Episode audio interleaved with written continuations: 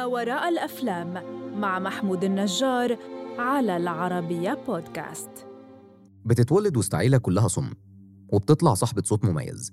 بتتمنى تبقى مغنية لكنها حرفيا صوت عيلتها. هتختار حلمها ولا عيلتها؟ وهل بعد كل التضحيات اللي بتقدمها عيلتها هتدعمها في قرارها ولا هيظهر الجانب الأناني من الإنسان ويدمروا حلمها؟ أهلا بيك في حلقة جديدة من بودكاست ما وراء الأفلام. أنا محمود النجار والنهاردة هاخدك في رحلة لما وراء الصمت والكلام الغنى والمشاعر قصة مليانة حكايات مثيرة لعيلة مميزة. هحكي لك عن كودا. في البداية خليني أقولك إن الفيلم باين من عنوانه وبيحكي قصته بكلمة واحدة أو هكذا أنت متخيل يعني. الفيلم اتسمى كودا اختصارا ل Child of a Deaf Adult. وده ببساطة مصطلح بيطلق على الطفل المولود لعائلة صماء ولكنه بيسمع. بطل القصة هي روبي بنت جميلة ذكية داعمة بشكل كامل لأهلها. من بداية الفيلم ولحظات الصمت اللي هنمر بيها في أول الحكاية وأنت هتفكر إن ده مشهد عادي. عيلة صيادين في البحر بيعملوا شغلهم لكن بعد دقايق محدودة هتدرك إن الوضع مش عادي وإنها عيلة صيادين صماء. عندهم بنت هي صوتهم والشخص اللي بيتكلم بلسانهم وحلقة الوصل بينهم وما بين العالم الصاخب. روبي بنت مجتهدة بتخلص شغل مع أهلها وبتروح مدرستها. ومن أول ظهور ليها في المدرسة هتدرك إن علاقتها بزمايلها مش مميزة لأنهم بيتنمروا عليها باستمرار. ما عدا صديقة واحدة بس هي اللي بتحاول تدعمها دايما. روبي كفتاة مراهقة هتعجب بزميل ليها في المدرسة. وقت التقديم في الأنشطة المدرسية روبي هتشوفه بيقدم في فريق المزيكا فهتقدم هي كمان علشان تبقى معاه. ده اللي بيبقى واضح. لكن الحقيقة هي مميزة جدا وصوتها مميز. أول يوم في فصل المزيكا روبي هتتخرس تماما بالمعنى الحرفي ومش تقدر تقول الكلمتين اللي المدرس قالهم وبتهرب من الفصل. لكنها بترجع بعدها للمدرس وبتوضح له ليه هي عملت كده وإنها كانت خايفة من تنمر زمايلها ونظرتهم ليها. المدرس بيفهم ده جدا وهنا بيجي دور مساعد البطل والشخص الداعم ليه في كل حاجة علشان يحقق غايته مستر في مستر في لما بيسمع صوت روبي بيقول لها إن هي مميزة ولازم تستثمر في صوتها وتهتم بحضور الحصص. لأن ده هيساعدها تدخل كلية موسيقية. روبي بتتحمس جدا ولكن على النقيض الآخر أمها هتسخر منها تماما لما روبي بتحكي لها عن ده. والحقيقة ممكن ده شيء يبان طبيعي لأنهم عمرهم ما سمعوا صوتها قبل كده. بس هنا خلينا نتكلم شوية عن فكرة العيلة والدعم والتقبل. إيه علاقة البطلة بأهلها؟ أخوها الكبير، أمها، أبوها؟ روبي علاقتها بأخوها علاقة مميزة ولكن أخوها دايما بيحس إنه قليل قصادها. خاصة إنها حرفيا صوت العيلة وشايف إنها مفروض تعيش حياتها ومش ملزمة تفضل معاهم مقابل تدمير أحلامها الشخصية. أم روبي في البداية هتكون شخص أناني أو زي ما روبي قالت لها في لحظة غضب أنت فاكرة إن كل حاجة بتدور حواليكي وبناء على ده فهي هترفض تماما فكرة إن روبي تقدم في كلية موسيقية وتسيبهم وتمشي. على العكس تماما علاقة روبي بوالدها علاقة معتدلة. هو فاهم وداعم بس مفيش بإيده حيلة.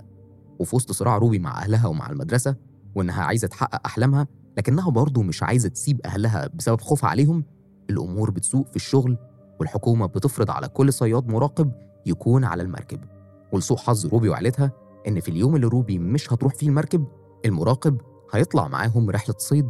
وخلال الرحلة دي المراقبة بتكتشف إن بسبب صم العيلة فهم غير قادرين على ممارسة مهنة الصيد تماما من غير ما يعرضوا نفسهم أو اللي حواليهم لمشاكل وبالتالي بلغت عنهم وده عرض مهنة العيلة كلها للخطر والحكومة فرضت عليهم وجود شخص بيسمع على السفينة بشكل مستمر. ولو فاكر إن دي حاجة سهلة فللأسف لا. لأن الشخص ده لازم يكون كمان قادر يتواصل معاهم وفاهم لغة الإشارة. في الوقت ده روبي بتقرر تتخلى عن حلمها وإنها مش لازم تروح الكلية بعد ما يأست في إنها تحاول تظبط الأمور من الناحيتين. لكن اللي هيحصل بسبب الأزمة اللي فرضتها الحكومة على الصيادين في اجتماع الصيادين والد روبي هيقوم يصرخ في الكل وروبي بتترجم كلامه. وهيشجع الصيادين إنهم يستقلوا عن استغلال الحكومة ويبيعوا بضاعتهم بنفسهم وهنا هيظهر تحدي جديد. العيلة بعد ما كانت بتخسر شغلها عملوا بيزنس صغير ناجح وضموا معاهم الصيادين. وظهر هنا مشاكل زي إن أم روبي ما كانتش قادرة تندمج مع المجتمع أو صعوبة ظهورهم في لقاءات تلفزيونية من غير روبي. لكن وسط كل ده روبي بتقدر تقاتل في الناحيتين ناحية مع أهلها وناحية مع أستاذها اللي بجد زهق من تقصيرها وتأخيرها الدايم. وبعد أحداث كتير محتاج تشوفها. ومش هحكي لك عنها هنا روبي بتروح الاختبار وبيروح معاها أهلها. إيه اللي حصل؟ وهل نجحت تدخل الكلية ولا لأ؟ ده اللي هتعرفه وتعيش تفاصيله أكتر مع مشاهد مش هتنساها لما تشوف الفيلم دلوقتي. خلينا نتكلم عن ما وراء الفيلم. فيلم Coda من تأليف وإخراج سيان هيدر وإعادة إنتاجه باللغة الإنجليزية للفيلم الفرنسي البلجيكي La Famille Bélier قدم دور البطولة إيميليا جونز بدور روبي روسي وفي الفيلم ظهر ممثلين صم للعب دور الشخصيات الأصم. اللي كانوا بيتواصلوا مع جونز باستخدام لغة الإشارة الأمريكية فشفنا تمثيل إوجينيو ديربيز تروي كوتسور فيرديا والش بيلو دانيال دورانت ومارلين ماتلين في الأدوار الداعمة. الفيلم كان إنتاج دولي مشترك ما بين الولايات المتحدة وفرنسا مع فيليب روزيليت من La Famille Bélier وتم تصويره في الموقع في جلاستر في الولايات المتحدة.